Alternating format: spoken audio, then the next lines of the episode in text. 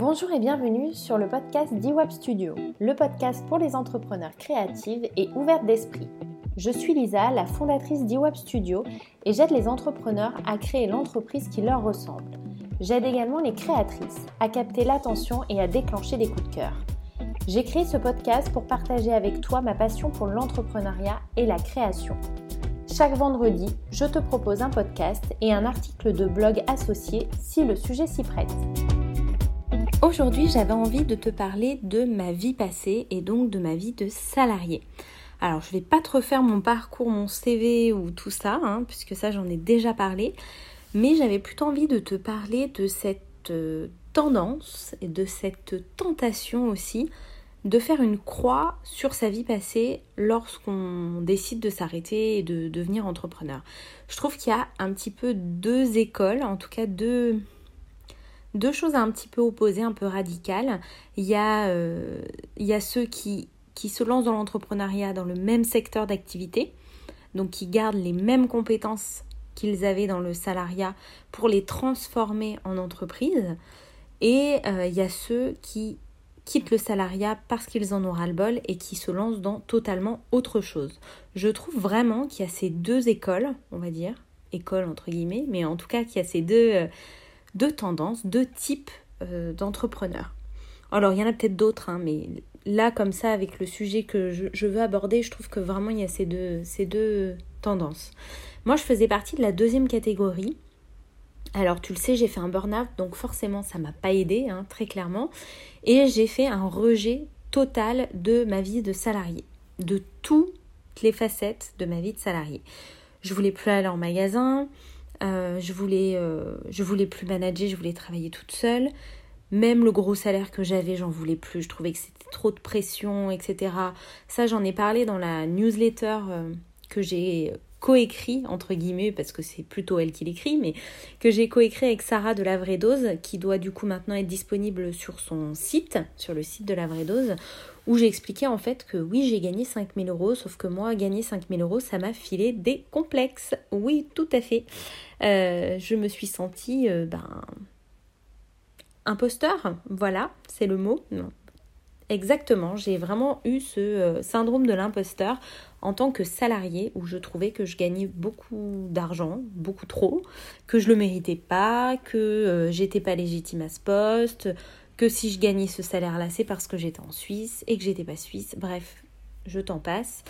Mais du coup, j'ai tout foutu à la poubelle je me suis dit de toute façon euh, je ne reviendrai plus jamais dans ce secteur d'activité là je ne ferai plus jamais ce que j'ai fait.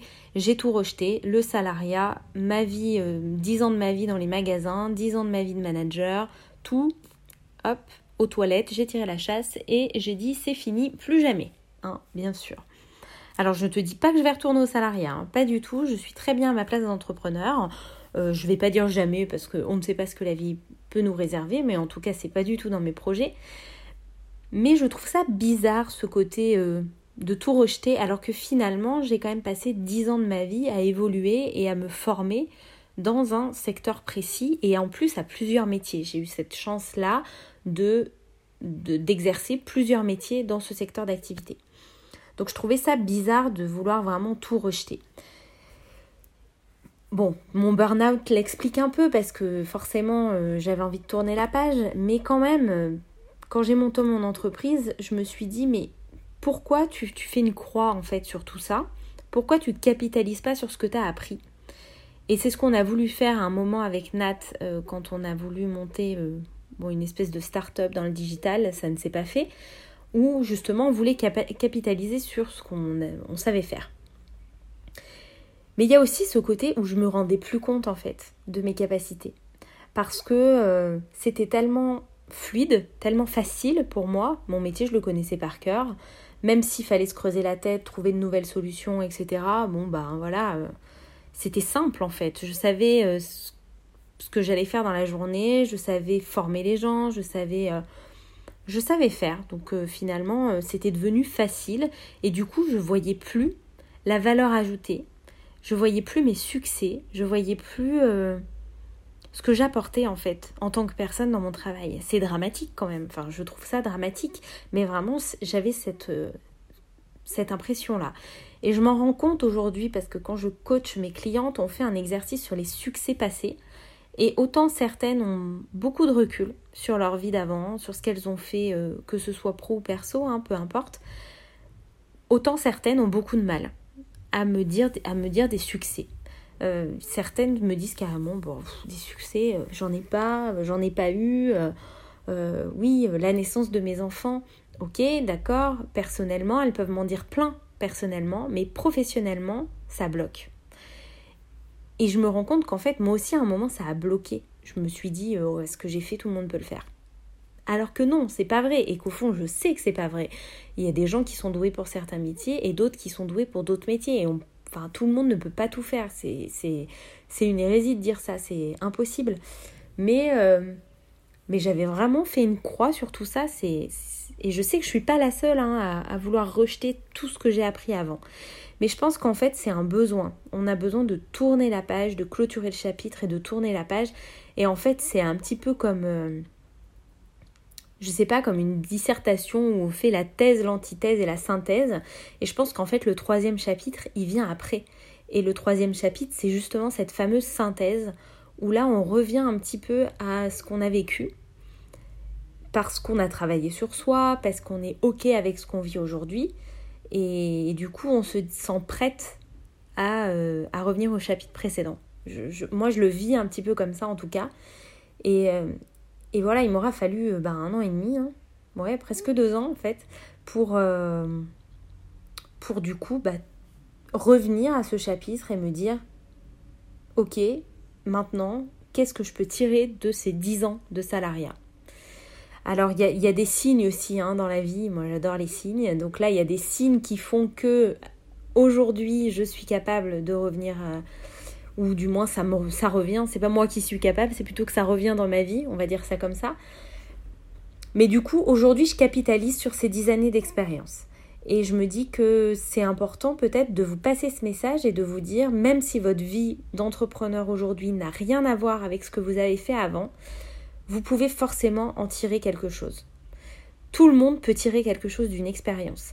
Que tu aies été... Euh, alors évidemment, si tu as été PDG, euh, d'accord, mais peu importe que tu aies été euh, caissière, manager, équipier McDo, livreur, et j'en passe, créatrice de, poterie, peu importe ta vie d'avant, je pense que tu peux vraiment tirer des choses de, ta vie de salarié donc pour l'intégrer dans ta vie professionnelle. Alors ça peut passer par plein de choses. Hein. Moi je pense, enfin je me rencontre avec, euh, avec un an d'existence d'eWeb Studio, un an et demi de réflexion et deux ans, ça y est, c'est les deux ans. Euh, à la fin du mois de juin, au 30 juin, ça fera deux ans exactement que j'ai quitté le salariat. Je me rends compte que effectivement j'ai capitalisé sur certaines choses, évidemment. Mais j'ai mis beaucoup de temps à ouvrir mes, mes classeurs de cours, par exemple. Moi, j'ai fait des, études de commerce et de communication. Euh, ça pourrait, ça aurait pu paraître évident, mais en fait, j'ai sorti mes classeurs au tout début où j'ai lancé iWab en me disant, ok, on reprend école de commerce, nan, j'avais gardé tous mes cours et mes bouquins. Et ça me parlait, mais juste, mais pas du tout, quoi. J'arrivais pas à transposer une minute ce que j'avais appris à euh, ma potentielle vie d'entrepreneur qui allait prendre forme. C'était improbable. Alors qu'aujourd'hui, je ressors mes cours avec plaisir et je fais le lien entre mon activité et ce que j'avais appris et pourquoi j'ai pas utilisé ça et j'avais appris à faire ça, mais en fait, je peux le transformer pour qu'il s'adapte à une petite entreprise. Enfin, aujourd'hui, tout c'est clair en fait. C'est un petit peu comme si j'étais partie à tâtons dans une pièce noire et que ça y est, j'avais trouvé l'interrupteur. L'image est, est grossière, mais franchement, c'est un petit peu ça. Et c'est pareil pour ma vie de salarié. Pour moi, ce que je faisais n'avait rien à voir. Graphiste, web designer, manager dans le textile, euh, enfin vraiment aux opposés. Et en fait, je me suis rendu compte que j'étais toujours sensible au monde de la création. Ça, je m'en suis rendu compte assez vite. Mais pour moi, c'était jamais de la vie, j'irai bosser pour ces magasins, ces enseignes pour qui j'ai déjà travaillé. C'est beaucoup trop gros pour moi. Ils n'ont pas besoin de moi de toute façon. Et puis, ça serait retombé dans un mauvais schéma, etc. Et puis, je ne veux plus. Je vais aller aider les, les créatrices françaises qui débutent. Soit peu importe. Je m'étais dit ça. Puis ensuite, j'ai un peu ouvert mes chakras et je me suis dit, mais en fait, je peux aussi aider les indépendants qui lancent leur boutique ou les franchisés parce que dans toutes les marques où j'ai travaillé, il y a beaucoup de franchises. Et j'ai quand même apprécié travailler avec ces franchisés. Alors, pas tous, mais certains. certains oui, pas tous. Mais je me suis dit je pourrais potentiellement les aider. Donc j'ai en fait ma vision a commencé à grandir de créatrice avec un stand sur le marché, je me suis dit que je pouvais aussi aider celles qui ouvraient une boutique, je pouvais aussi aider les franchisés qui ouvraient un petit réseau. Donc je me suis euh, j'ai commencé à me projeter pour finalement aujourd'hui me dire je suis absolument tout à fait légitime, légitime pour aller euh, travailler avec des gros réseaux. Rien ne m'empêche d'aller travailler euh, en tant que freelance pour faire du consulting, pour faire peu importe dans ces grandes marques là. Alors c'est pas mon objectif du jour, mais en tout cas, aujourd'hui, je ne me mets plus de barrière à tout ça. Et si un jour euh, l'occasion se présente, euh, bah, je, potentiellement, euh, j'aurais pas peur de l'accepter en tout cas. Il y a ça et il y a aussi tous les outils que j'utilisais avant dans le commerce. Alors ça peut paraître complètement bête, mais dans un magasin, en fait, c'est hyper structuré. Un magasin, on dirait pas comme ça. Hein. Les gens de l'extérieur ne voient pas du tout, pensent qu'une vendeuse vend, enfin qu'une vendeuse attend le client et est là pour dire est-ce que je peux vous aider? Oui, alors tout sauf ça. Hein, une vendeuse, normalement, ne dit pas est-ce que je peux vous aider et n'est pas là à attendre le client. Mais on, croit qu'en magasin, tout roule. Mais en fait, en magasin, on fait tout nous-mêmes, du début jusqu'à la fin. C'est-à-dire que le nombre d'activités différentes qu'a une vendeuse, c'est assez impressionnant. Il faut traiter la livraison, il faut gérer les stocks, il faut gérer la partie visible du magasin, le merchandising, les vitrines, etc. On fait tout nous-mêmes en fait. Hein. Personne vient nous aider, à part les grosses grosses boutiques, par exemple sur les champs où évidemment les vitrines avec des décos de fou, euh, c'est pas les vendeuses qui font. Sinon on fait tout hein, pour de vrai. Hein. Il y a la gestion de la caisse, ou s'il y a des erreurs de caisse, ben, c'est toi. c'est pas la voisine, donc euh, forcément c'est de ta faute. Euh, il faut gérer la partie pour le manager, la partie RH, embauche, euh, déclarer les heures pour les fiches de paye. En fait, tout ça, personne ne le voit. C'est euh, vraiment le côté immergé de l'iceberg. L'iceberg, on le sort pour tout et n'importe quoi, mais il est valable absolument dans tous les métiers et tous les secteurs d'activité. Ce que vous voyez n'est qu'une infime partie du métier. Et en fait, je me suis replongée il n'y a pas longtemps dans, pour être clair, je vidais mon ordinateur, hein, rien de plus. Je faisais le ménage sur une clé USB que j'ai retrouvée dans un tiroir. Et, euh, c'était plein de documents euh, bah, de mon ancienne vie, avec plein de fichiers, etc. Des trucs qu'on remplissait, des books, euh, des, des process, etc. Où on était vraiment... on croulait sous l'administratif. Et je me suis dit, mais attends, mais ce document-là, je peux tout à fait m'en resservir dans mon entreprise. Et ce document-là aussi, si je l'adapte, mais ça peut être vraiment hyper intéressant euh, pour analyser les résultats, ça peut être hyper intéressant pour suivre les résultats. Puis ça aussi, je peux m'en servir. Et en fait, j'ai retrouvé, je sais pas, bon, peut-être sur 25 euh, documents, il y en avait trois qui potentiellement pouvaient m'intéresser, mais qui sait, peut-être qu'en fait, euh, il y en aura d'autres qui ressortiront un jour. Je me dirais, mais ça, c'est l'idéal. Et je me suis dit, ça, ça, ça, je peux les, réutiliser pour eWap Studio et surtout, je peux les réutiliser pour mes clientes. Et je me suis dit, mais pourquoi tu ne l'as pas fait avant en fait? Pourquoi tu as oublié tout ça? Pourquoi tu as vidé ton cerveau? Tu t'es dit, ça, j'en ai plus besoin, j'en aurai plus jamais besoin de toute ma vie. C'est complètement idiot. Tu as passé euh, du temps à apprendre ton métier, du temps à faire des choses, à, créer, à manager, à former les gens, à leur dire à quel point ces outils étaient importants en magasin pour qu'ils les lisent, pour qu'ils les utilisent. Et toi, tu fais la même chose en fait. Tu fais exactement comme la vendeuse qui ne voulait, euh, qui n'était pas intéressée, qui voulait pas utiliser ces documents, qui voyait pas l'intérêt. T'as fait pareil quoi. Tu les as mis de côté et tu t'es dit euh, ça sert à rien, euh, ça sert plus à rien alors c'est complètement idiot puisqu'en soi une gestion commerciale reste une gestion commerciale et euh, peut être utilisée vraiment de, la même façon. C'est un peu pour ça que je me suis dit c'est le moment de remanier mon branding coaching et de m'ouvrir à d'autres horizons et d'oser, ça y est, enfin euh, faire ce, créer ce branding coaching plus long pour celles qui lancent un produit parce que j'ai vraiment des choses à dire en fait aux personnes qui lancent des produits il y a peu de choses sur Internet, je le vois partout, sur les, sur groupes Facebook notamment, où beaucoup de personnes cherchent de l'information en fait, veulent lancer un produit et, et, et savent pas comment faire, donc ils cherchent de l'info. Alors c'est vrai que la plupart cherchent de l'info au niveau business plan, donc ça, moi, c'est pas du tout mon domaine et, et en soi, c'est pas que je saurais pas le faire, mais je suis, ça m'intéresse pas. Et puis c'est pas la, Je suis pas la personne la mieux placée pour le faire. Il vaut mieux consulter quelqu'un qui est vraiment calé là-dedans, hein, dans le business plan. Mais euh, mais il y a beaucoup de gens qui cherchent des infos simplement en se disant ok d'accord quand tu lances un service tu fais un mini cours gratuit euh, tu fais de la com, tu es sur les réseaux sociaux, c'est super et les gens viennent, te contactent et tu vends tes services. Mais quand tu vends un produit, ça se passe pas comme ça parce que le produit déjà tu le vends moins cher, donc tu as besoin d'en vendre plus, donc ta, démarche est différente. Tu vas faire du volume. Et pour faire du volume, il faut de la visibilité, il faut beaucoup de visibilité, il faut beaucoup d'organisation et il faut, euh, de la stratégie quoi. Il faut vraiment de la stratégie. Alors, il en faut aussi pour les entrepreneurs des services, et ça très clairement, euh, j'en ai parlé dans mon live de mercredi, il en faut, il en faut évidemment qu'il en faut de la stratégie, mais quand tu fais du service, c'est plus facilement euh, réajustable en fait. Tu tentes des trucs et tu réajustes, c'est plus, facile à réajuster. Parce que tu utilises des banques d'images gratuites, parce que plein de choses quoi voilà, si ton identité visuelle, tu te rends compte qu'elle colle plus à ton image, dans six mois tu la changes, bon, c'est pas le but, mais tu peux plus facilement réajuster. Que là, quand tu as un produit avec un packaging où tu fais des photos produits pour ton e-shop, pour tes réseaux, tu vas pas changer tous les quatre matins d'identité visuelle. Tu vas pas changer tous les quatre matins de phrase d'accroche parce que potentiellement elle est écrite sur ton packaging par exemple. Donc tu peux pas changer à ta guise tout le temps. Il faut du coup vachement plus réfléchir en amont. Et finalement, ce qu'on peut dire pour les, gens qui lancent des services ou à un moment tu as envie de leur dire écoute, si c'est pas parfait, lance-toi et déjà vas-y, lance-toi, fais des erreurs et corrige. Et bien pour les gens qui lancent des produits, ils ont moins le droit à l'erreur. Bien sûr qu'ils peuvent se tromper et ils se tromperont, ils se tromperont par exemple en lançant des produits qui marcheront pas et puis voilà, évidemment. Mais il faut quand même qu'ils réfléchissent davantage et euh, qu'ils pensent, qu'ils anticipent davantage les erreurs possibles et comment les corriger. En fait, ils peuvent pas se lancer sans avoir de plan B, c'est pas possible.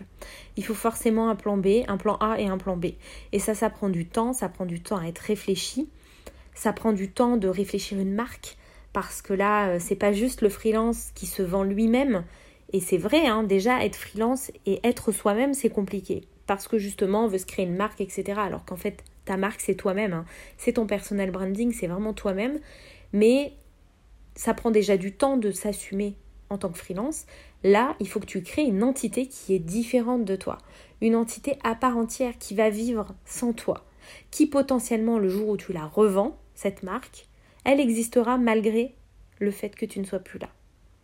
Et ça, c'est important de le penser dès le début. Même si ton objectif, c'est pas de revendre ta marque, ou pas, ou peut-être, on ne sait pas. Mais en tout cas, il faut que tu penses cette marque comme une entité, une personne propre. Et ça, c'est quelque chose qui, qui, dont on parle peu en fait finalement. Tu vas avoir bien sûr plein de graphistes, de web designers qui vont créer un site internet pour ta marque et, et une identité visuelle pour ta marque. Évidemment, un univers graphique. Mais là, euh, il, va, il faut aller beaucoup plus loin en fait. Il faut aller dans l'histoire de la marque, tout ce qui est storytelling. Et ça, ça prend beaucoup de temps aussi il faut pas t'oublier malgré tout, puisque c'est toi qui vas porter cette marque. Donc c'est important que qu'elle te plaise, qu'elle te corresponde, qu'elle te fasse écho en quelque sorte, que ce ne soit pas toi, mais qu'elle te fasse écho. Donc il faut arriver à mixer tout ça. La personnalité de l'entrepreneur, vraiment un univers graphique de la marque, un univers visuel qui est très prononcé. Il faut arriver à storyteller tout ça et par-dessus le marché, il faut penser stratégie à court, à moyen et à long terme. Alors bien sûr, le business plan va t'aider, mais n'oublions pas qu'un business plan, ce n'est qu'un plan sur la comète. Ce n'est qu'un bout de papier pour faire plaisir aux banquiers. Et, euh, et voilà, avec des ventes potentielles et hypothétiques, parce que ce ne sont que des ventes potentielles et hypothétiques. C'est tout. Ce n'est rien d'autre.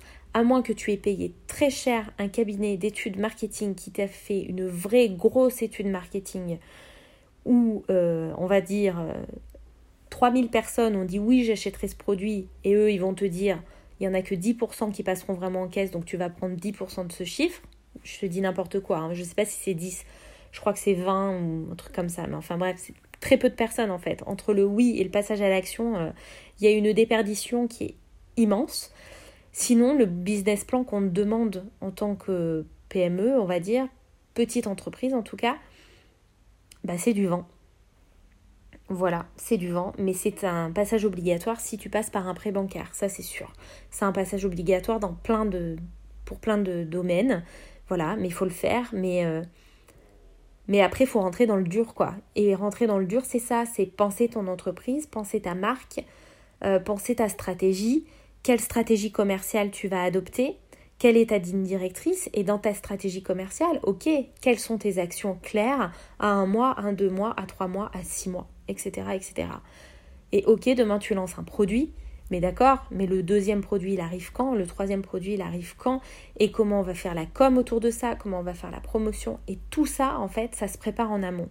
Et ça paraît dingue, ça paraît flou, ça paraît euh, être du vent aussi, mais en fait là c'est pas du vent, on te parle d'action réelle.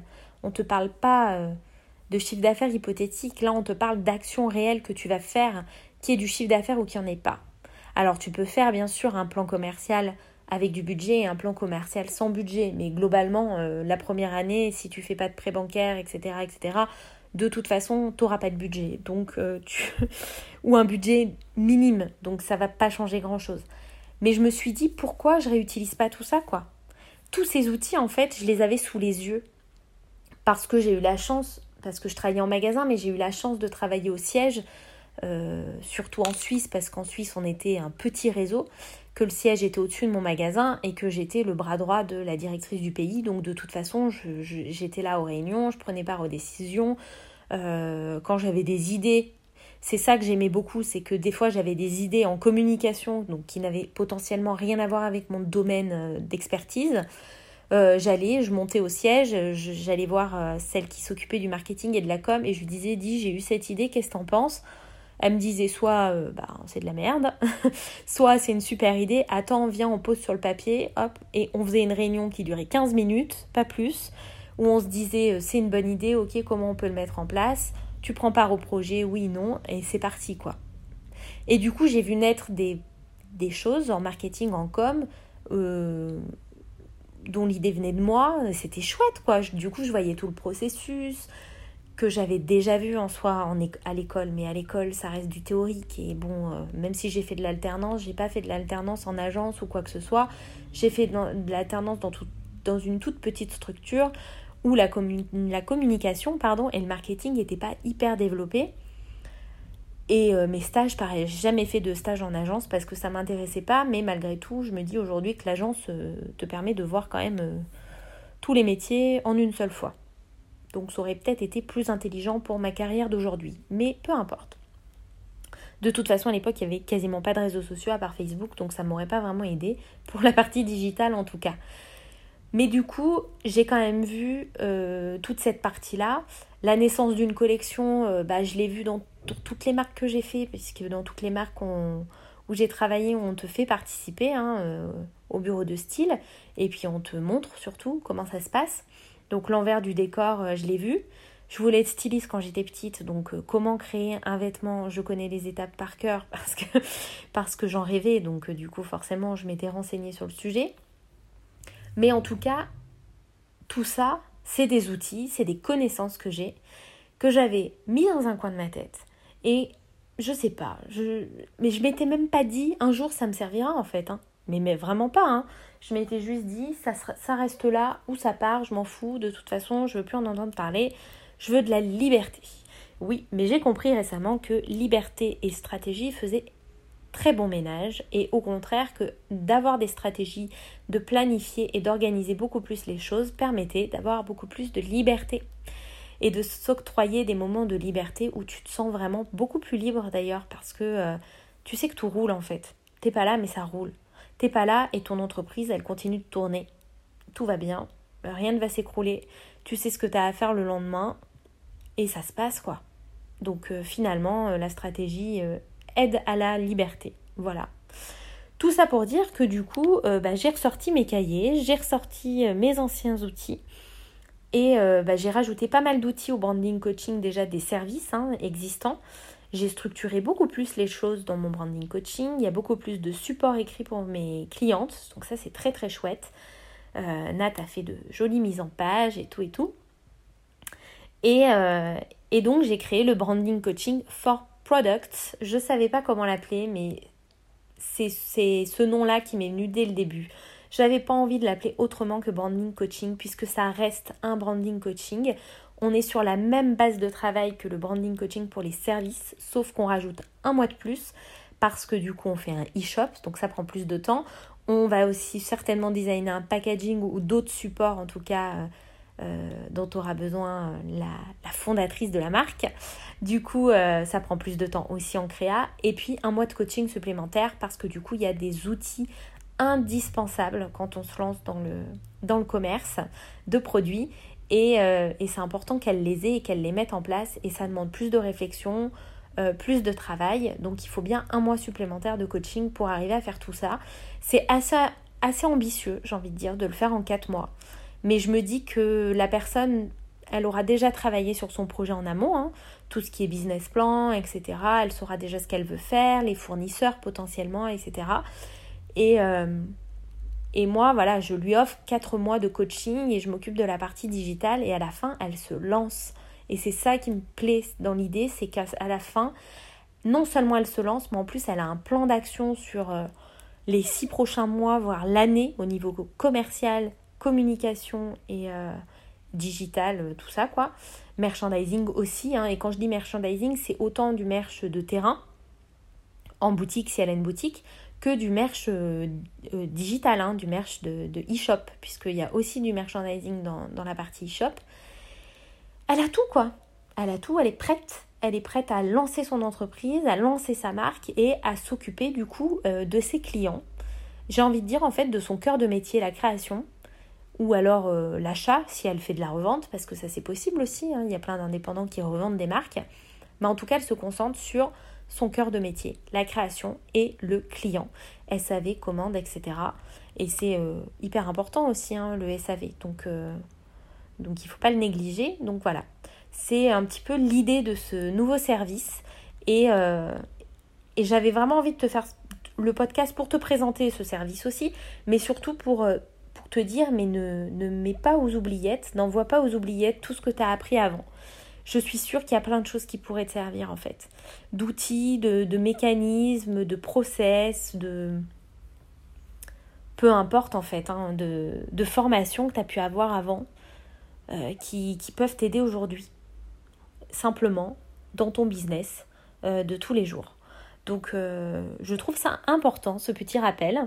Et, et si tu as envie de faire un petit exercice, bah écoute, fais-le. Prends une feuille, un stylo, Note tes plus grands succès, que ce soit dans ta vie personnelle ou dans ta vie privée.